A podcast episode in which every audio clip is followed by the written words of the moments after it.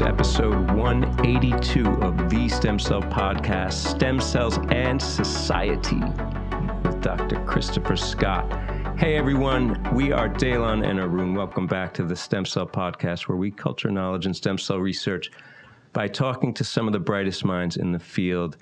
We try to pick top stem cell researchers to interview on the podcast, but we want to know who you want to hear if you know anyone that would make a great guest, send us your suggestions at info at stemcellpodcast.com. Today, we have Dr. Christopher Scott from Baylor College of Medicine. He's on the podcast to talk about his research on the ethical, legal, and social implications of emerging biotechnologies. We've also got our usual roundup of recent highlights in stem cell news coming right up.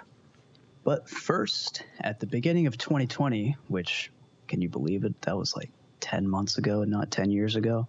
Stem Cell Technologies conducted a survey asking scientists to help highlight the needs and challenges in the human pluripotent stem cell field.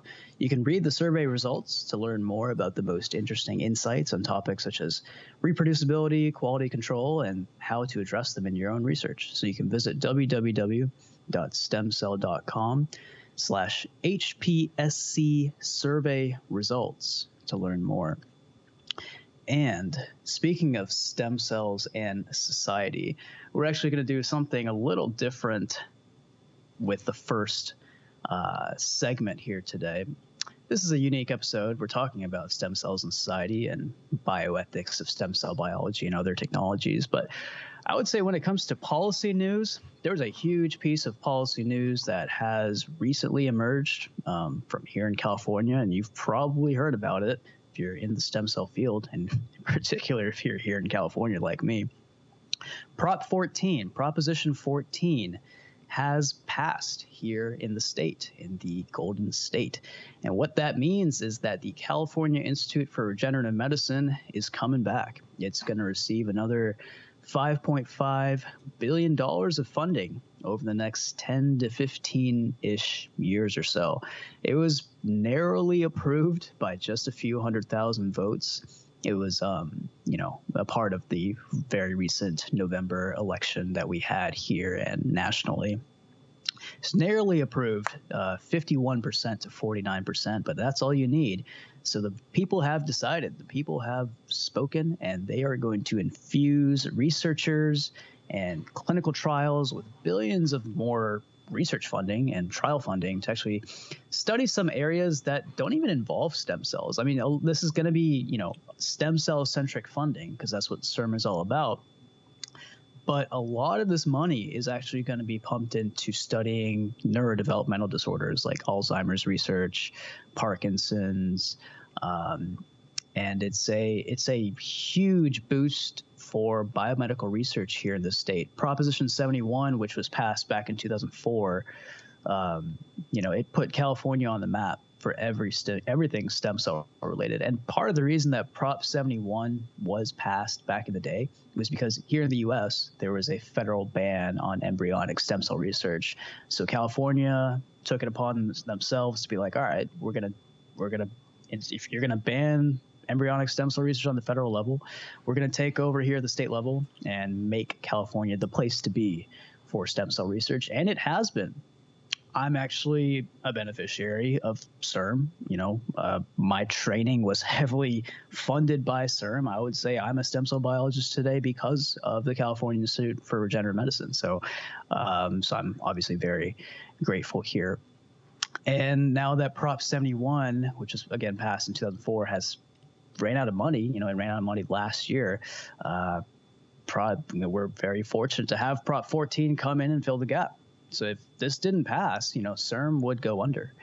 And uh, for obvious reasons, for the stem cell community here in California, it uh, we are very happy that it did pass. And we're actually going to be having a guest, a CIRM guest here on the podcast in a few weeks, Dr. Kelly Shepard, who is a um, a senior level employee at CIRM, more focused on the science of stem cell biology and uh, better understanding why certain things need to be funded and why certain areas of stem cell research are priorities for CIRM. So we'll we'll get her perspective on things, and in particular on the passage of Prop 14.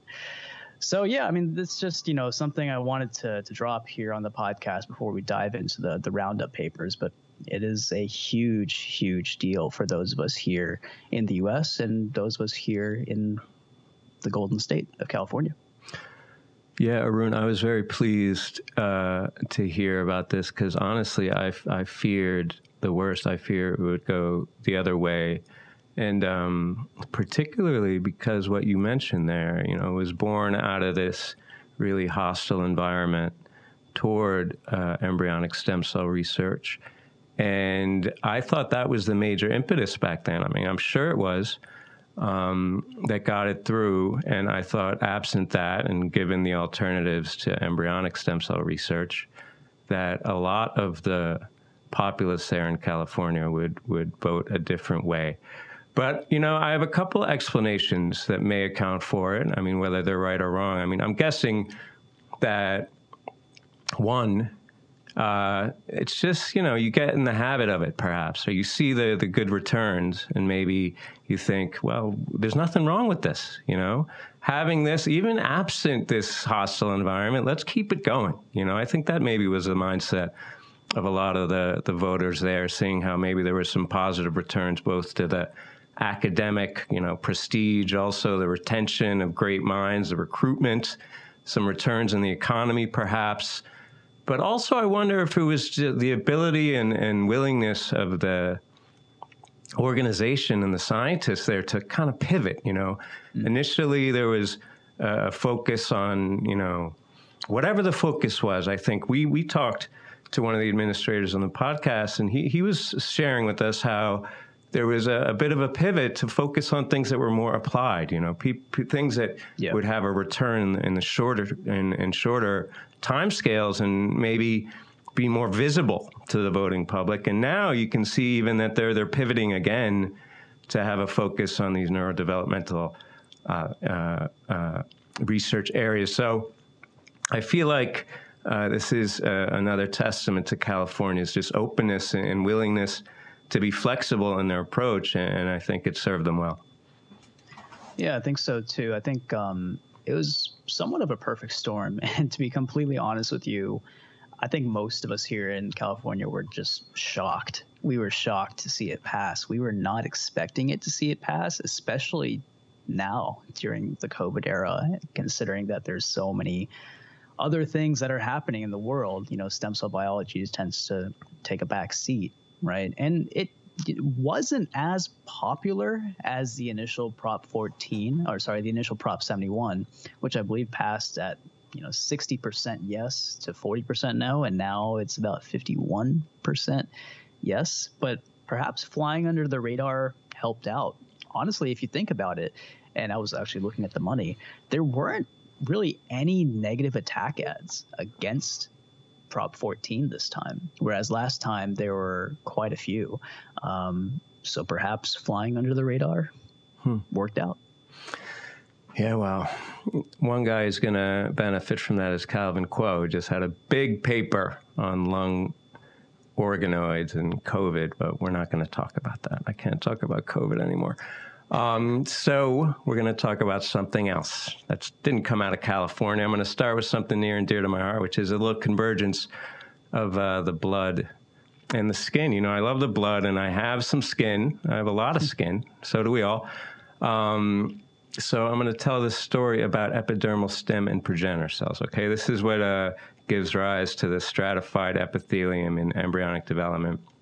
And epidermis, which is made up of the, you know, uh, the epidermis and the mucosa, they, they uh, make up barriers that are like that's your first line, right? Um, you have that the keratinocytes, that's that tight connected layer, and there's a lot of diseases that have their origins in keratis- keratinocytes and other elements of the skin. So there's like carcinogenic exposure, of course, it's it, it hits the skin, right? You have UV light's the obvious one, but also chemicals, um, diseases like HPV. They're all risk factors for squamous cell carcinoma.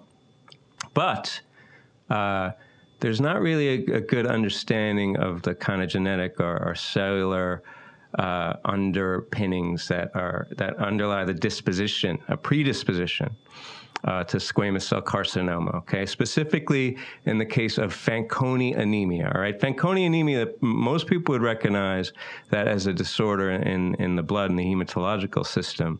Uh, it's loss of function of there's a lot of different genes that uh, give rise to Fanconi, Fanconi anemia because all genes are involved in DNA interstrand cross-link repair. Uh, so these cells are really susceptible to DNA damage. Oftentimes, you'll see this results in hematopoietic stem progenitor cell death, so you get bone marrow failure, but also you'll get you know progression to leukemia. You'll get these oncogenic transformations.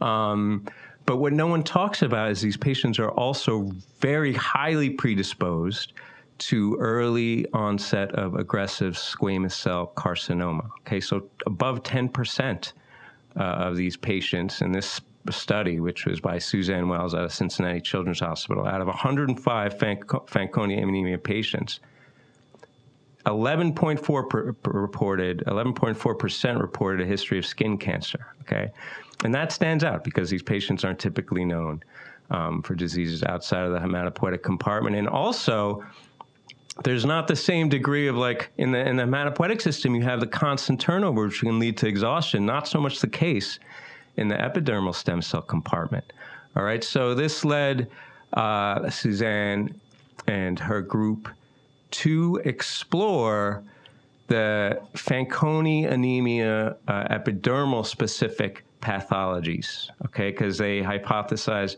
that they exist for two reasons. One is that when you do bone marrow transplant to treat uh, Fanconi anemia related blood, uh, bone marrow failure, it doesn't mitigate the risk of squamous cell carcinoma. In fact, it increases it. And if you look at the Cancer Genome Atlas associations between certain gene mutations and uh, squamous cell skin cancer, it's like 60% of the FANC genes are, are, are, associated with skin cancer, but, but none of those, well, 1% of those are associated with leukemia. So there's a lot of reasons to think that there's these predisposition to uh, squamous cell carcinoma in the case of these FANC patients. In order to explore that, what they did is they under they took uh, patient-specific, FANC patient-specific iPS cells, directed differentiation into these epidermal stem uh, progenitor cells, um, and then also then differentiated those uh, into epidermal organotypic rafts. Okay, so there's these raft uh, tissue models that were like organoids of the skin. And what they found is that while the FANC uh, loss of functions didn't affect the growth or differentiation of those epidermal stem cells, they once they were engineered into the rafts, you had a lot of they were all banged up. There was all this disruptions of tissue adhesion and and increased proliferation of basal cells.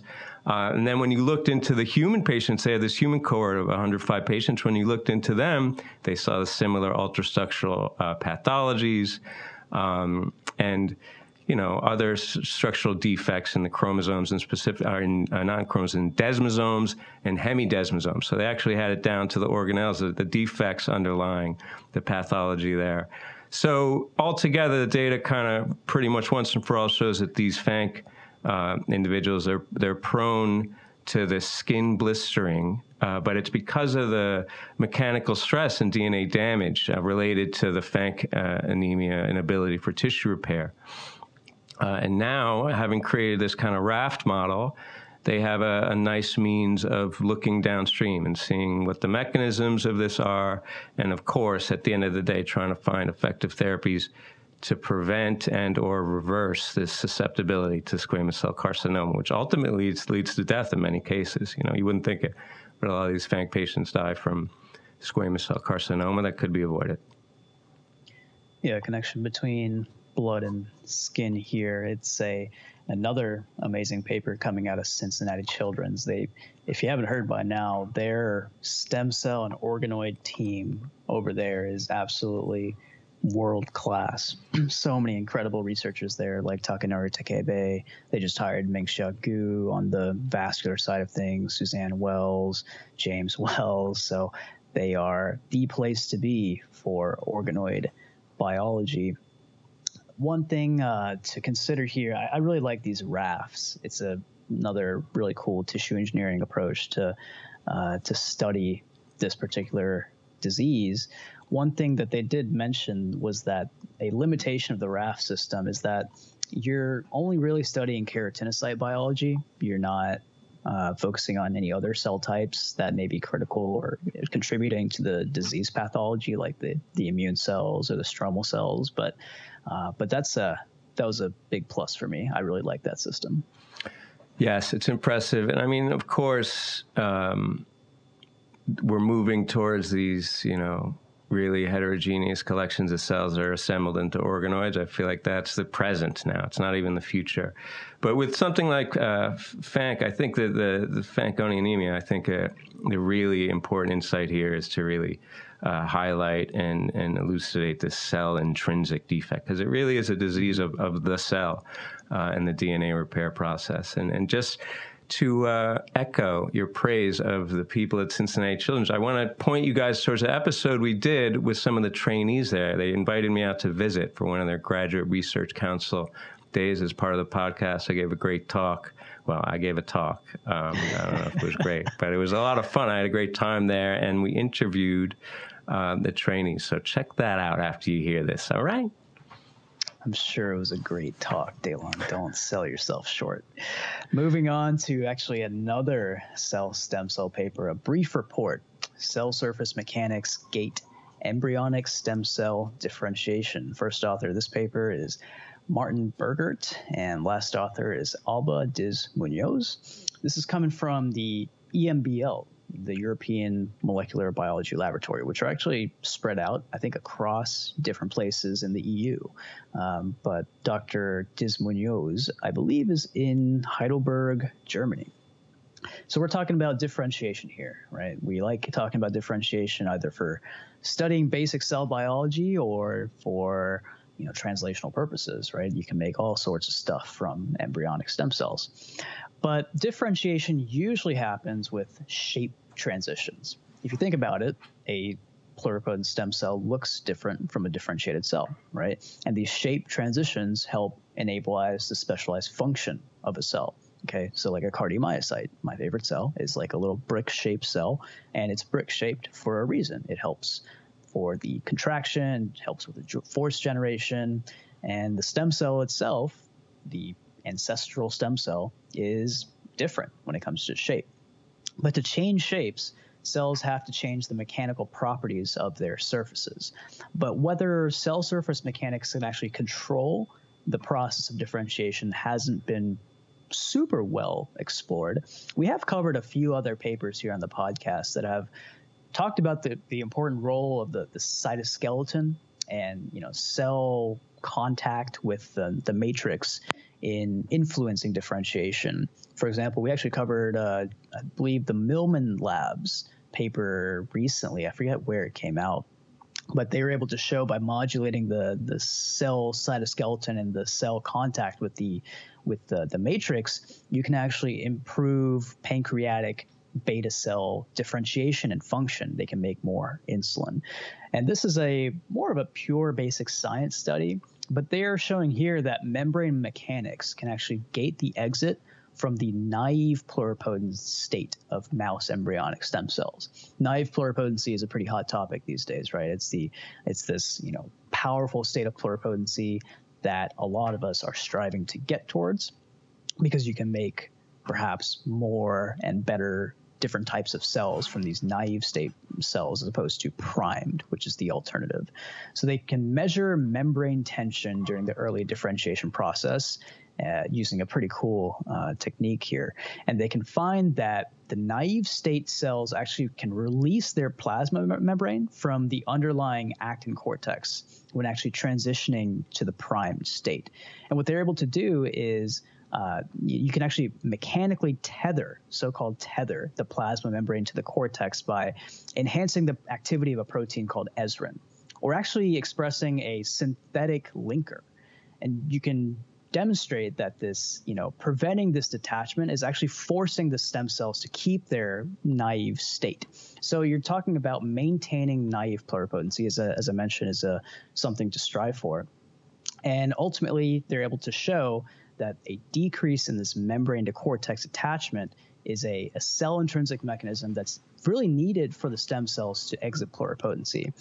So it's a it's a pretty straightforward, uh, relatively simple paper here. It's got two two main figures, but it's characterizing these cells as they transition from the naive to the prime state, and it's really this. Uh, the integrity of this membrane attachment to the matrix that's driving the transition between the two states.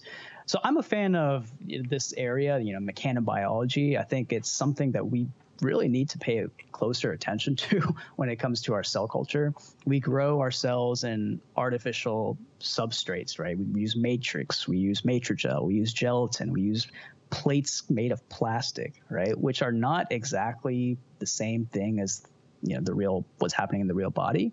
So these are important things to really think about. How is mechanobiology really influencing stem cell function? And I think um, it's it's a really quite a quite a hot topic these days. Very hot topic, my guy. Very hot topic. Although I must say, it takes a lot of courage to present a paper on this show that doesn't have any organoids. There is no single cell. I mean, what is going on? How dare you? Um, Sorry.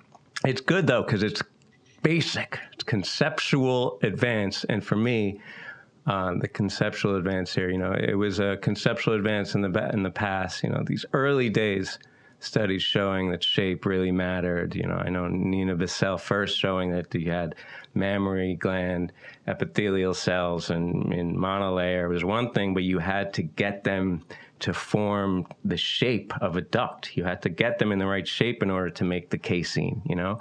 So function mm-hmm. is form.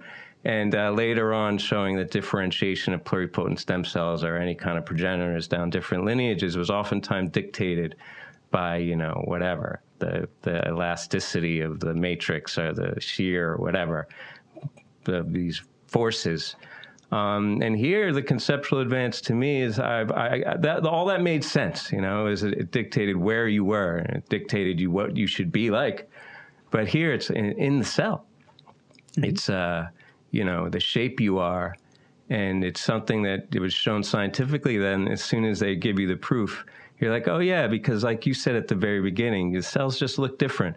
And some of the people who have the most amazing clinical expertise in the world, you know, Shoukhrat Mitalipov, for one, a guy who's the only one who can do what he does. There's a guy in my center here who does ICSI, he kind of invented it, who he could tell you there's like a hundred sperm in there and they're all bad you know, but they're not bad visibly, but he could tell you, he has the intuition to tell you which is a sperm to shoot in there. So you know on an intuitive level, on an instinctual level, as a scientist, you know, what, what you see oftentimes is what you get, and there's some scientific proof for that.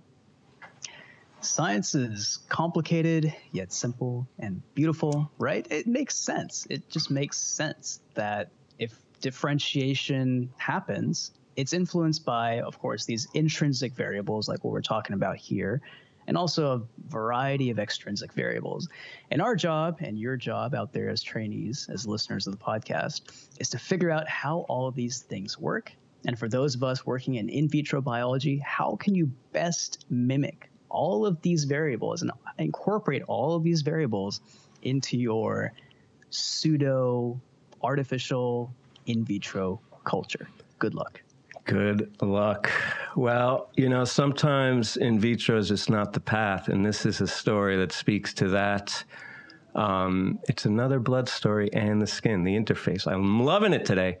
Uh, it's about tissue resident memory T cells. There's a ton of immune cells out there. These are the TRMs, if you were keeping track. Uh, they're part of the adaptive immunity in human tissues. They protect, protect against reinfection with pathogens, but they're also oftentimes the basis of, of some auto-inflammatory diseases like psoriasis, for one. Um, and you know the skin because it's all over. It's it's one of the biggest reservoirs of these TRMs. They're in many organs, uh, but they're in the skin everywhere, of course. uh, and they control skin resident memory.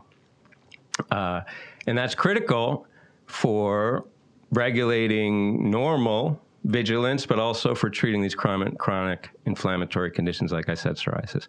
Uh, so there's been a lot of study of them. You look at them in the mouse organs, um, and you can show that there's these tissue resident cells. But of course, like we're talking about mice, and my, it's an issue because mice they don't live forever, or they're the preferred model though. So we don't really know about the real long-term biology of these cells. Um, although it's suggested because we have decades long immunity to these common pathogen, pathogens, it, you would think that these t, t, uh, T cells, the TRMs, either they persist or they self renew in human tissues for a long time. So, in order to address this, because the mouse model was for, falling short, and of course you can't do it in vitro, uh, Jorg Stary, I don't know if that's how I pronounce his name. I'm going for it because he's from the Medical University of Vienna. So that's I think that's how they do it in Vienna. Jorg. Um, anyway, his group they used allogeneic hematopoietic stem cell transplantation to ask the question okay, this is innovation. You can't do it in a mouse, so let's do it in humans, but in a way that's totally ethical. Okay, we're going to talk about ethics on this show. Um, what they did is they looked at uh, these transplants because the host and donor derived immune cell populations can be tracked separately. You know which is which, of course. Um, and furthermore, looking in these patients, you can get the secondary measures and of the the role of these TRMs in graft versus host disease. Okay, and that's really the clinical endpoint here that I think is really exciting, and we're going to come back around to that. Anyway, uh, what they found was that uh, effectively they did some single cell seq. Of course, got to do it if you're going to cover a story on the show. It has to have some high tech. Arun, take a lesson. I'm just kidding. Um, but they did this in-depth analysis of the blood and skin samples from a large co- cohort of patients before and after allogeneic hematopoietic stem cell transplantation showed that these T cells persist for more than 10 years. All right, 10 years um, whereas the ones in the peripheral blood, they are like very high turnover. And they kind of did all this single cell seq to show that there was a unique survival program. There were these unique markers so that we can kind of uh, prognostically or, or, prospectively isolate them in future studies. So that's cool.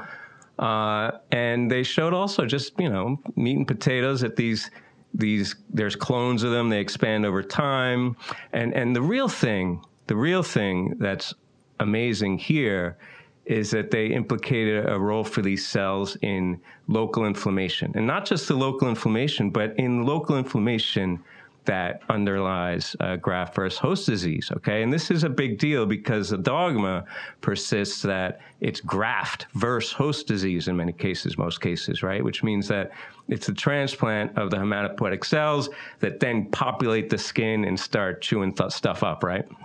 But the reality here suggests that it's the local, the residual uh, TRM cells um, that can release from the host that can release uh, inflammatory uh, molecules that then trigger a lot of inflammatory uh, processes that are related to GVHD. So it's a nice, I like experimenting in humans type of thing. I love that when it's done right. Um, and then an insight here, you know, just basic like the the tools now to study this in the future, and also the real, I think, big picture insight of that maybe we got to think uh, the semantics of, of of graft versus host disease. Daylon loves experimenting in humans when it's done right. I think we'll have to talk to Chris Scott about that one, Daylon. But yeah, hey, look, I'm not an immunologist. Okay, I'll preface everything I'm about to say by saying that. But I can still see the beauty of this study for a couple reasons. One, it shows the differences between human and mouse. Like we're using all these, you know, mouse model systems to study these these issues when it comes to immunology and these tissue resident memory T cells, but there really is a value for doing the human studies, right? And the other thing that was really exciting to me was that the fact that these T cell clones can actually stay stable and functionally competent for 10 years. That's amazing. Hmm. Yeah. 10 years is a long time. You know it's longer? I'll tell you, it's parenthood, buddy. Now you know, sucker. And that is human experimentation as far as I'm concerned. So now you're as unethical as I am, all right? Tell Keon about experimentation with his life. all right, let me stop. So I'm going to give you guys a message from stem cells quickly before we get to our interview with Chris Scott. We can talk about whether or not we're experimenting in the right way. Uh, do you study mesenchymal stromal cells, also known as MSCs? There are currently over 350 active clinical trials util- utilizing MSCs, but these cells have long been a source of confusion and exploitation. Yeah, we're going to talk about that with Dr. Scott. Leaders in the field are now calling for better methods for MSC identification and characterization. To learn more, read about their latest commentaries and summaries of key MSC publications at www.stemcell.com slash MSC updates. All right, guys, today we have with us Dr. Christopher Scott, who is the Dalton Tomlin Professor of Medical Ethics and Health Policy at Baylor College of Medicine. Dr. Scott uses qualitative and quantitative approaches to study the ethical, legal, social, and policy implications of emerging biotechnologies and clinical medicine. Christopher, thank you so much for joining us. Thank you uh, for having me, Daylon and Arun. Yeah, Chris. Well, we'll jump right into it. You're one of the stem cell field's leading bioethicists, even though you've kind of branched out as of late. And I've brought it up a lot, actually. A big reason why I love stem cell biology is because of the great discussions that we can have about different technologies, right? There's so many cool technologies that have emerged over the last decade. And we've actually written a couple of articles together about genome editing of human embryos and also brain organoids recently. So we'll start off with a broad question. As a bioethicist, what stem cell related or unrelated technology excites you the most right now, since it gives you the most to think about and talk about as an ethicist? Well, the, the thing that gets me up in the morning really is is um, the advances in human genome editing, and it, and it has a strong kind of stem cell connection. So it brings two technologies pretty close together. And for me, that's like kid in the candy store, you know. Um, the fact that we now have a couple of Nobelists um, to thank this year makes it all, really all the all the sweeter. Hmm. And human genome editing is one of those technologies from an ethics and policy point of view that is multidimensional. It uh, it crosses uh, over uh, and through boundaries, uh, countries, uh, labs. Um, it's one of these so-called democratizing technologies, as uh, were some types of stem cells, where many, many, many people use them, um, very widespread. And so when you get that kind of diffusion of, of technologies like we saw with, with stem cells, you get some really interesting um, social and ethical phenomenons. Um, one of the things that Arun, you and I talked about a lot was the so-called phenomenon of, of stem cell tourism. You remember that, where um, patients who could not find a therapy for whatever reason because they were closed out of a clinical trial or because uh, it hadn't been approved by their government would would travel to another jurisdiction to get that therapy. And it might be in a place where regulations were really uh, permissive or non-existent. And we just had a, a really big meeting with uh, 35 of the world's leading genome editing people. Many of them were um, very active in the stem cell debates of 10 years ago. And one of the questions we asked them in this meeting was, um, you know, what's on the near horizon that worries you the most? And these are stem cell scientists and lawyers and ethicists and social scientists, uh, religious leaders. And one of the responses that kind of rose to the top of all of the discussions we had was this might be the stem cell tourism on steroids hmm. um, that emerged in you know 2005 and is still going on today And on steroids, we we mean that this CRISPR technology is so widely spread. I mean, everybody is using it, and it doesn't take um, a, a a 20 year trained expert to to familiarize themselves with CRISPR technology. A lot of people can do it. Hmm. And so, because it's so diverse, uh, diffuse, sorry, and um, so many diverse people are, are using it, the experts that we talk to uh, think that we may have unregulated CRISPR clinics wow. hanging out where you could go engineer yourself, or perhaps in, in the most extreme case, perhaps engineer an embryo hmm. um, and the resulting baby, like uh, He Jiankui did in um, in China a couple yeah. years ago. Yeah, I want to jump in there because you know yeah, it must be exciting. I'll say it's exciting to be, as you said, it's like a kid in a candy store as these technologies converge. But it's also kind of harrowing, I bet, to be the one people look to, you know, to, to address these kind of questions because you're supposed to have the final say. And specifically in your case, it's the pace of advance. I would imagine that could could make your head spin. You know, it was five years ago. You and Arun wrote that piece on modification of the beta globin locus, right? And that, that was, I mean, five years in science time is like an eye blink, right? And that was discarded triploid embryos with a success rate four correctly targeted out of 28, which is essentially like, yeah, it's feasible, but it doesn't really work that well. Yeah. And a few short years later, designer baby headline that's been floating around in people's imagination is a hard reality. Is it a challenge keeping up not just with like the tech and the pace of the tech, but the implications of that tech? Do you have do you find that you're kind of like, you know, on your heels when you when you think and talk about these things a little bit? Absolutely. I'll, tell you a story um, of a colleague that uh, Arun and I have at, at Stanford University, um, Vittorio Sebastiano um, stem cell biologist, also a CRISPR scientist. So, you know, there are these hints that come on to the horizon that something's going to happen.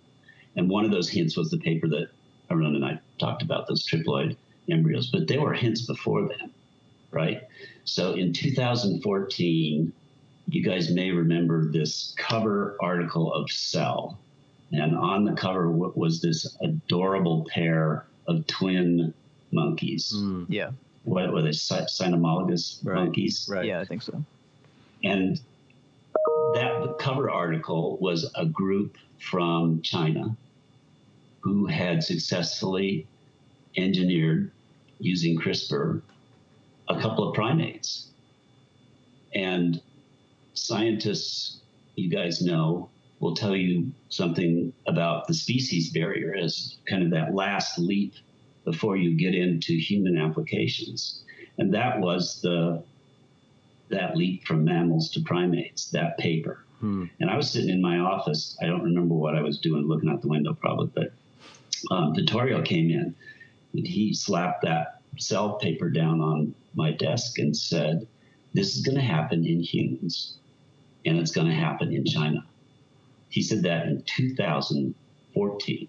Hmm. So fully five years before, or four, uh, almost five years before we heard of the controversy in China. So the question that policy scholars and ethicists ask with this is we saw it coming or we saw hints of it coming why didn't why couldn't something have been done to prevent or discourage or whatever um, this sorts of behavior.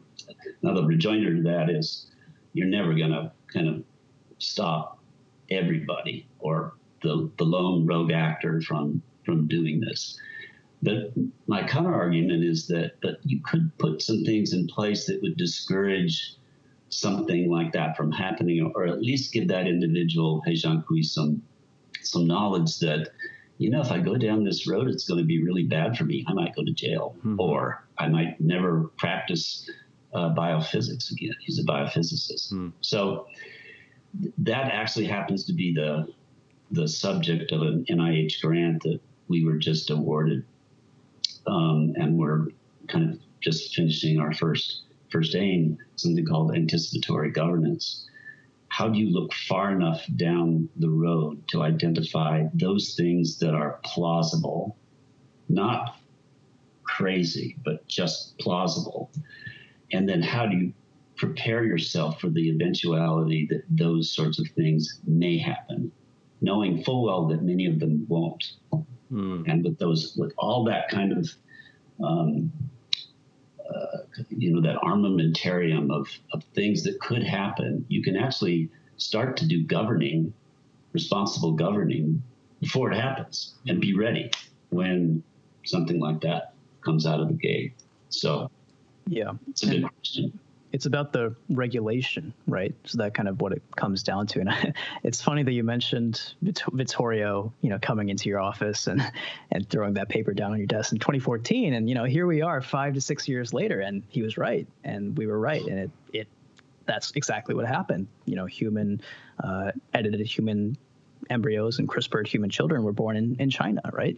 And this is something that happened within the last few years. And at least in my opinion, I and maybe it's because we're living in this crazy current reality of 2020. I feel like it's faded to the background a little bit. And that's a little mind blowing to me because I think this is like a species altering event that happened within the last two to three years. Should we be, we should be paying more attention to it, right? But what you, you talked about the regulation. What can we do, like as a society, so that we can better understand some of this technology that's emerging and the importance of regulating it? Yeah. And then what what can we do as a government? Well, um, I'll, just say it's not always about just regulation. It, you know, we tend to kind of think that there's going to be a law, and then if a, if a law happens, or if a guideline happens, or if we, you know, have some you know regulations that uh, this is going to go away or, or, or be helped in some way. Well, I think it's bigger than that. I think it's also about behavior. It's about values. It's about you know who who ought to be um, making these decisions, um, how we engage other individuals besides just scientists and ethicists in these questions about uh, how we govern these technologies. So, to the to the question about um, how we would do these sorts of things, w- one thing I think that can help is that we deliberate about this stuff early and often. So you can't just do it once and then walk away and think, oh, we've had our discussion. And that's a model that that uh, science policy has had for decades. You know, national academies of, of science, they, they convene their big boards of, of, of experts. They take six months to get everybody together and then they meet for two days and then they issue these monumental reports and, and uh, some of them are very good but that is a really slow process, right? And those individuals that are in that populate those those groups, um, I know many of them, and uh, I've been to National Academies meetings. They're the usual suspects, right? So you get this kind of monoculture of experts talking about something that affects everybody. Hmm. And my view, and I think the increasing views of, of many social scientists and ethicists, are that this needs to be more deliberative, it needs to be more democratic, and it, it needs to include the concerns and values of individuals who stand to use and perhaps benefit from these. And that's an easy statement to make and really, really, really hard to do. Right. Yeah, I mean that that's the challenge, right? The the there's all these bodies that you can convene, and there's there's regulations that you can encode, and and, and you have oversight, and you can have whatever punitive measures. But at the end of the day, it's the people, right? It's the people doing the work that are you know the problem and the solution. I, I remember the Hwang Woo-suk uh, cloning fiasco that dominated the science headlines a couple decades ago. And then there's been a, a series of these heartbreaking frauds along the way, like, for example, the STAP controversy and subsequent suicide by yeah. an icon, you know, a great scientist who, yeah. who killed himself uh, because of this controversy, Yoshiki Sasai.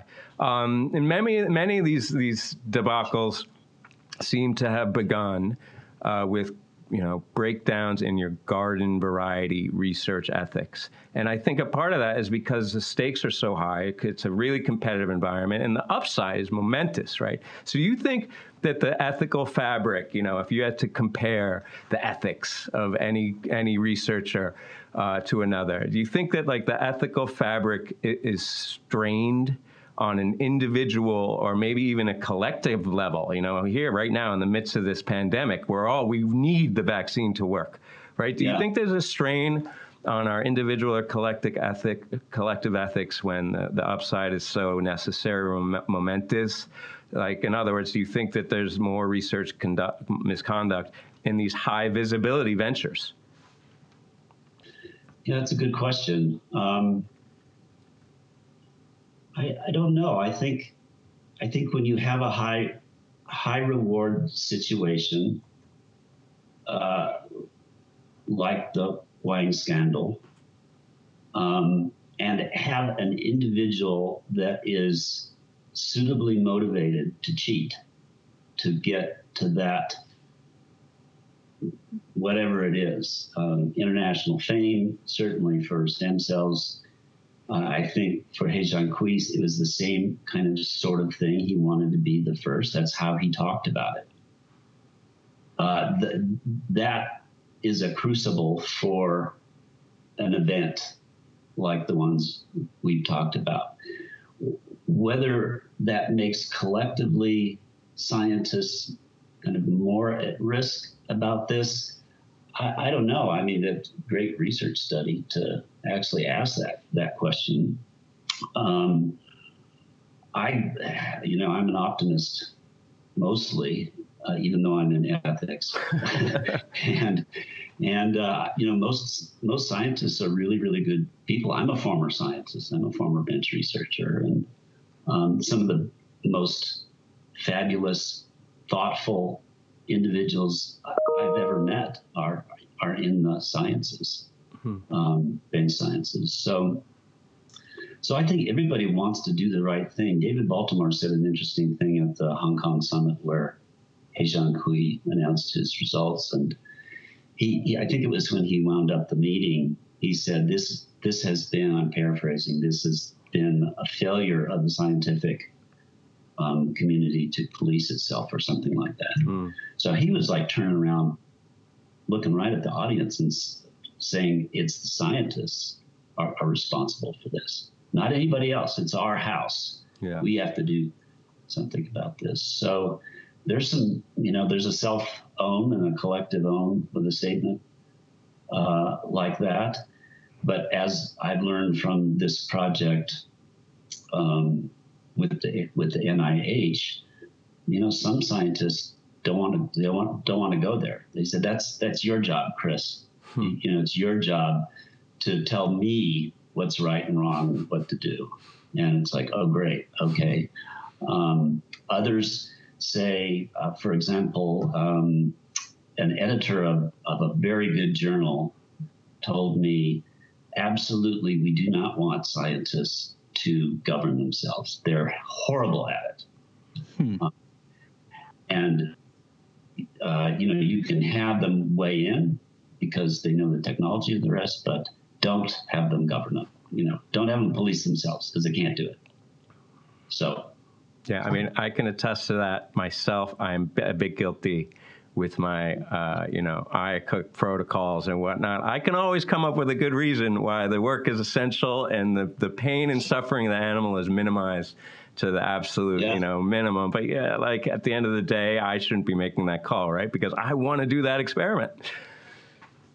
I, I think a lot of it has to come down to the training, right? I think you have to be able to emphasize during the pr- training process, as flawed as it is during grad school, you have to emphasize that this stuff is important. And especially if we're working in a field as cutting edge as pluripotent stem cells or genome editing, we have to teach the kids, we have to teach the students that you need to think about this. Um, it's it, again, it's part of the reason I love this field is that we were able to have these, these discussions, but they have real world impacts as we're seeing right now, right? And so, speaking of like high visibility, high reward science, iPSC has really turned the stem cell field upside down, right? About I guess it's been about 15 years and for good reason. You can turn pretty much anything into anything else. You can pretty much turn any somatic cell into a pluripotent stem cell. So game changing, Nobel prizes got awarded, but there's actually one unique application of iPSCs that I don't think has gotten too much attention as of late, and perhaps that's because of the difficulty of the approach. And that's actually the production of gametes sperm and egg from iPSCs. I actually remember writing a paper on this topic when I was in your ethics class, and it was really cool to think about. And Daylon's out there in the Cornell Center for Re- Reproductive Medicine, so I thought he'd get a kick out of the question as well. And so, what would it mean? What would it mean to be able to generate functional human gametes from a person's own skin or blood, like derived iPSCs, and how it might it end up changing, I don't know, our species as a whole? Well, that's you, you've hit on two really interesting things, um, and you're exactly right. The generation of, of gametes is is one of those um, corner areas of both science and ethics that there's been some discussion about it, but um, not a lot, not a lot written. I think it's fascinating. You know, um, iPSCs, thanks to Shinya Yamanaka, have revolutionized revolutionized the way that we, we think about fate, cell fate, and and uh, and how we organize tissues, and the fact that you could drive a cell backwards and then forwards into a gamete, I think is just a stunning sort of thing to to, con- uh, to contemplate. Um, Liz talk about it from the developmental point of view, right? So many diseases of early development that could be studied through this sort of mechanism. Um, so don't even think about kind of the end product where you you could actually maybe generate a, a baby using the kind of the twin pathways of gamete production, but just understanding failures of early human development mm-hmm. in, in IVF I mean, Daylon for sure, hmm. would be super important sorts of things to to uh, to investigate. Um, but when you have that sort of power, you have a similar sort of thing that you have with um, with uh, you know human genome engineering, in my view, and that's you can you know you can you can twiddle with that process any number of ways, changing genes, um, putting in genes, cutting out genes.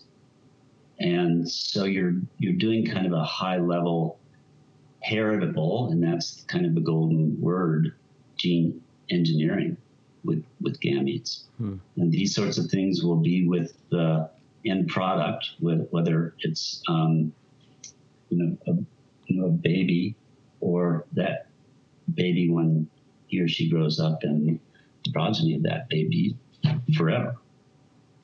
So um, that's a real, I think, w- one of the things that, that ethics takes a deep breath about right. are the heritable parts of these technologies that that we're, we're uh, looking at.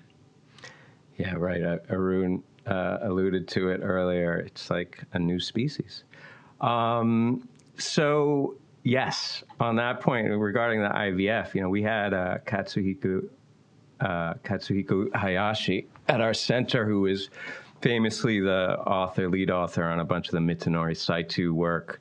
Uh, generating gametes, and then he started his own lab. And he, he, he was at our center right after he had made IPS, human iPS cells into oocytes uh, using like mouse fetal gonad. It was amazing. And for everyone in the group there, which was really clinicians, they were like, okay, so what's next? Like, when? When are we going to see the first, you know, because, you know, clinicians, I mean, um, uh, I wish I were a clinician sometimes. They got all the money. But um, anyway, I digress. It was amazing. And uh, needless to say, the implications, as you alluded to, mind bending, you know, we talked about in the meeting about the idea of getting an XY genotype uh, background, but you could create eggs from that background because it's the you know humoral factors that would direct the formation of the gametes. The idea there being that like two gay men could share biological offspring, one contributing the sperm and one contributing skin that becomes egg. It's like truly mind bending. Yeah. If you know the implications though are huge, uh, of course. But the real thing there that blew my mind was that Katsuhiko he told me that there was no funding for his work. And I'm paraphrasing him here, but he said the bottom line was that the the those opposed generally to the idea for good reason because of heritable germline manipulation they found the idea repellent and I can understand that but the other thing that was more surprising to me he said that in his society in Japan in general uh, the, the the discussion of reproductive challenges was not discussed openly uh, mm. And there's like, you know, there's a there's a real kind of a repressive atmosphere surrounding IVF or assisted reproduction, and thus research. Uh, funding toward that end, and he's doing fine just now. I just saw his group was recommended for two and a half million from Open Philanthropy, but that kind of tells a tells a story. He had to go in one of these more private philanthropic uh, apparatus. And the question here I'm talking about is like I was surprised because that culture versus in the US, I don't think it would be. I mean, I know it's not, we're very open about IVF and assisted reproduction here. Do you, do you find that the ethics vary from culture to culture. Like you're having the same kind of discussion about the same thing, but the nature of the discussion is very different depending on where you're having that discussion. How do you reconcile that with this whole idea of the global scientific community? I mean, we have to reach consensus, but we have really disparate views when it comes to our culture. You know what I mean? Yeah. Yeah, that's a that's a great question. You know, in ethics, we call this the kind of the normative view. What's the norm? For where you are. And our norms are different than Japan's, uh, which are different than China's, which are different than Islamic countries, which are different than than uh, Catholic countries. And and as research becomes more global and interconnected and more democratic, um, you are faced with this thicket of problems that face the scientists who are trying to work together across these kind of gradients of of uh, ethics and regulation, um, and for the patients who might eventually use them. So, just like with uh, COVID 19, you, know, Americans are going to get an American vaccine, um, looks like.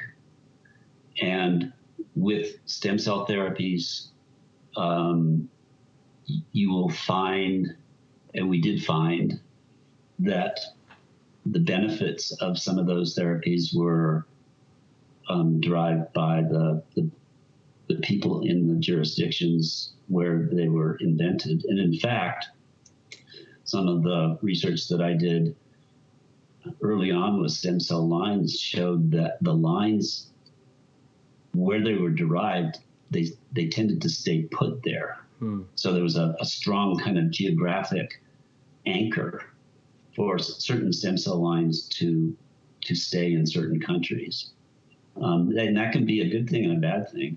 Um, but um, for just plain things like collaboration, uh, you know, there were times during the stem cell debates where researchers weren't sure whether they were liable for criminal hmm. charges by collaborating with someone in another country where uh, embryonic stem cell research was banned. Wow. It wasn't clear by the law. Sometimes the law was silent, and some sometimes there was, you know, stuff that a able uh, lawyer or a scholar in law could say, yeah, you know, I wouldn't do that if I were you. Mm-hmm. Just because some attorney general somewhere might get, you know, a, a bee in his or her bonnet and say, "Here's the law." My you gosh, they're gonna they're gonna lock up George Daly any day now. Good luck. Oh man. So science is definitely worldwide, right? As we've talked about, Chris. And I want to come back to your optimism for a second here. You've said that scientists in general are good people trying to do good things, right? And unfortunately, it seems like we have to discuss science with the bioethicists when there's the potential for something bad to happen with a new technology or, or a new discovery, like when there's the potential to misuse a new technology. But as an ethicist, you have to appreciate the scientists who have discussions with you throughout the development process of a technology. So, can you think of some examples where that was the situation and the scientists got it right and they were really working with the ethicists from the start when it came to actually these potentially groundbreaking or controversial new technologies? Yeah, a, a good stem cell uh, case jumps to mind. And this is someone that you guys both know, Irv, Irv Weissman. So, mm-hmm. Irv was contemplating an experiment that would put um, human, let's see, I, I believe they, these were oligodendrocytes that were derived from embryo, human embryonic stem cells into a mouse fetus. Yeah, I think that's right. Yeah. Right. Mm-hmm. Um, and I, I, think he even was was contemplating um, an earlier developmental stage, not an embryo, but uh, something kind of between. And before he he did the experiment, he he knew the cultural and perhaps religious sensitivities around an experiment like this, because he was in essence creating a chimera, human animal chimera, and he was using perhaps uh, the, the, most ethically fraught cell other than uh, gametes in the body, uh, you know, a neuron, right? Brains, consciousness, hmm. personhood, all the all the stuff that that uh, that kind of gives us pause, makes creeps us out maybe a little bit. And so before he did the experiment, he came to a group at, at Stanford uh, that sits virtually um, in the medical center. It's called the Benchside Consulting, or uh, yeah, Benchside Ethics Consulting Group. And I was a member of that. A couple of colleagues of mine, a rather uh, famous and good friend, uh, Hank Greely, um, is on that group. And Irv, I, I think the story goes, Irv went to Hank and said, since they're neighbors, and they were talking over the fence, and he said, "Could could you put a group of people together to think about this from the ethics, law, and social vantage point? This experiment before I do it."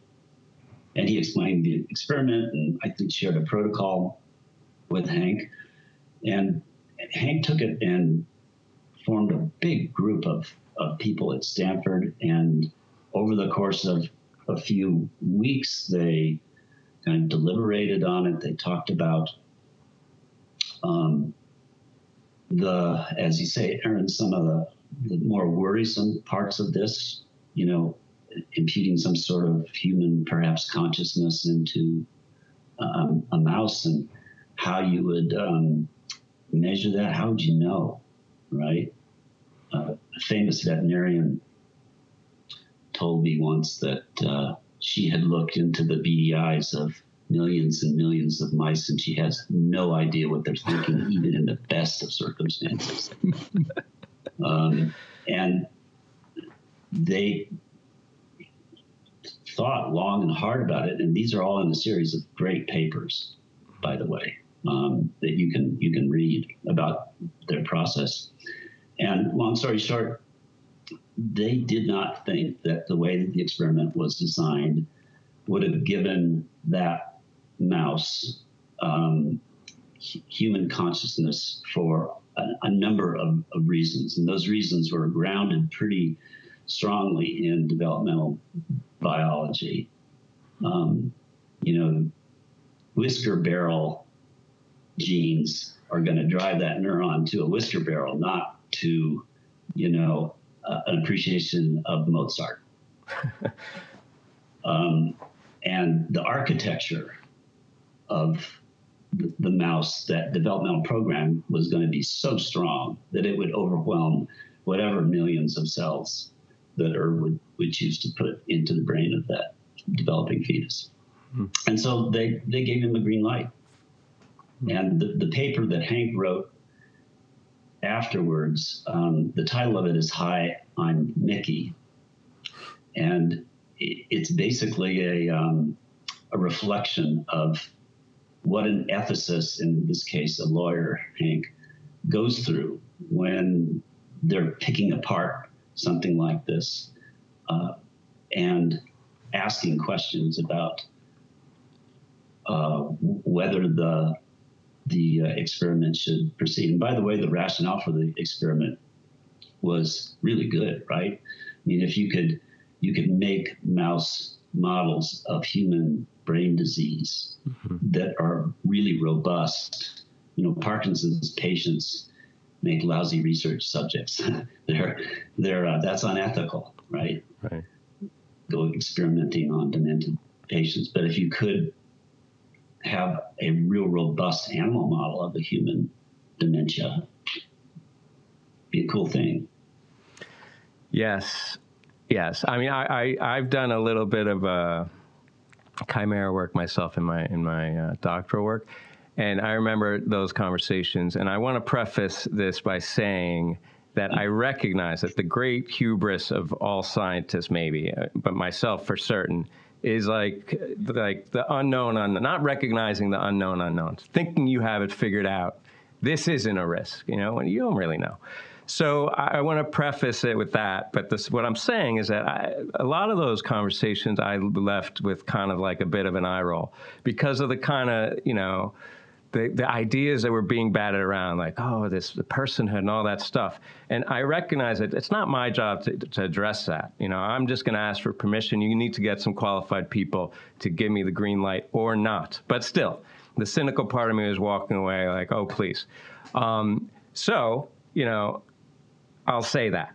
Um, but you know what I'm getting at there is that for for me at least, there's these kind of things that are kind of like outside possibilities that are kind of like theoretical conversations. Like, oh, what if you put the stem cell in in the brain, but it migrated to the gonad and became uh, sperm, and another animal had an egg, and then the two mice had they got in the same cage. I mean, it's like one thing after that and the other, and you're like, oh, please. But then there's the other side where it's like, no way that's a clear breach of ethics. And then there's like in the middle, in the gray area. So just for my curiosity and that of our listeners, as someone who's kind of seen it all, what are like the hard, like what's at least one hard boundary in the ethical conduct of science and application of discovery, whatever you want to call it? What's a hard boundary for you? And what, uh, the converse, what are some of like the gray areas? That you agonize over when you're throwing one back with your colleagues? Like, I mean, I just really don't know. Is this really ethical? Uh, could you give me a couple yeah. examples of those? Yeah, well, ethics is is everything in that gray category. That's why I like it so much. It's this is not um, a, a, place where there are a lot of bright, bright lines, uh, and I've been on the ethics side of science for going on 20 years or so. And I love it so much because you do have these kind of competing things that you're trying to make a decision about. And sometimes there are no good answers. And in fact, the class that, that Aaron took with me, those were cases, as I recall, where I purposely selected them because there's no answer. Hmm. It, you have to kind of come up with your own rationale, and you can argue it really well from from both sides. But for a for a bright line, I, I guess I would say, you know, He Jiankui did a bad thing. I mean, this is a bad thing. Hmm. You, you don't go making babies when you don't have the risks sorted out. Um, and he it was a basket full of misdeeds. I mean, the the books are ethics books are going to be written about this forever. He forged a signature on an ethics review. He the informed consent lied about what the experiment was. He called it a vaccination. Hmm. So, you know, the the germline editing things for me is a hard stop, not a permanent hard stop necessarily, but now, right now, that's a no go zone. Hmm. Um, stem cells, I have to think about that. Um, I think I think when the risks haven't been properly evaluated, especially with embryonic stem cells, um, I think there are probably some human experiments that simply shouldn't take place. Same sort of kind of rationale. Um, you don't want to be putting a potentially cancerous cell in an unregulated environment hmm. and creating a tumor someplace. Um, and, and an interesting kind of twist, I think that's how iPSCs kind of gained the traction. Right. You know, Yamanaka I think at one point said that it's because this embryonic stem cell environment is so morally fraught for him and for society mm. that he wanted to pursue a different way. Mm. So, right.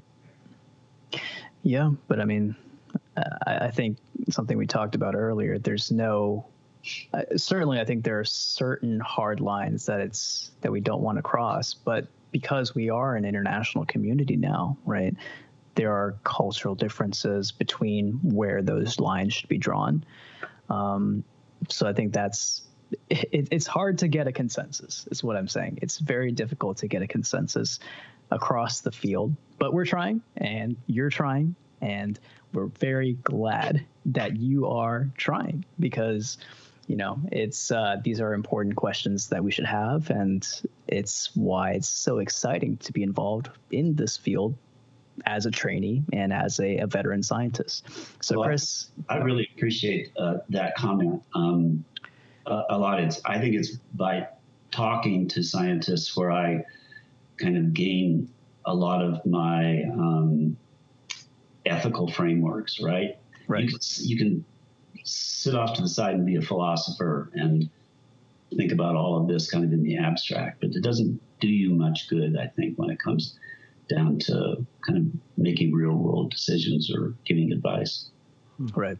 It comes down comes down to the science and what happens in the science. So, Chris, thank you so much for for joining us here today. It's uh, it's been a pleasure to catch up with an old mentor and a, an old friend of mine from from my grad school days, and it's um, you're the first person I go to whenever I have a question or something that I'm excited about when it comes to a new technology that's either in the stem cell field or outside of it. So I uh, I'm really happy that you're able to join us here today. Thank you very much, Aaron. Thanks for having me. Uh, and Daylon, nice talking to you too. Likewise. All right, you guys, that brings us to the end of this show. A little something different today. I love talking to uh, someone about ethics, though, you know, an expert on ethics, because the conversation could go on forever.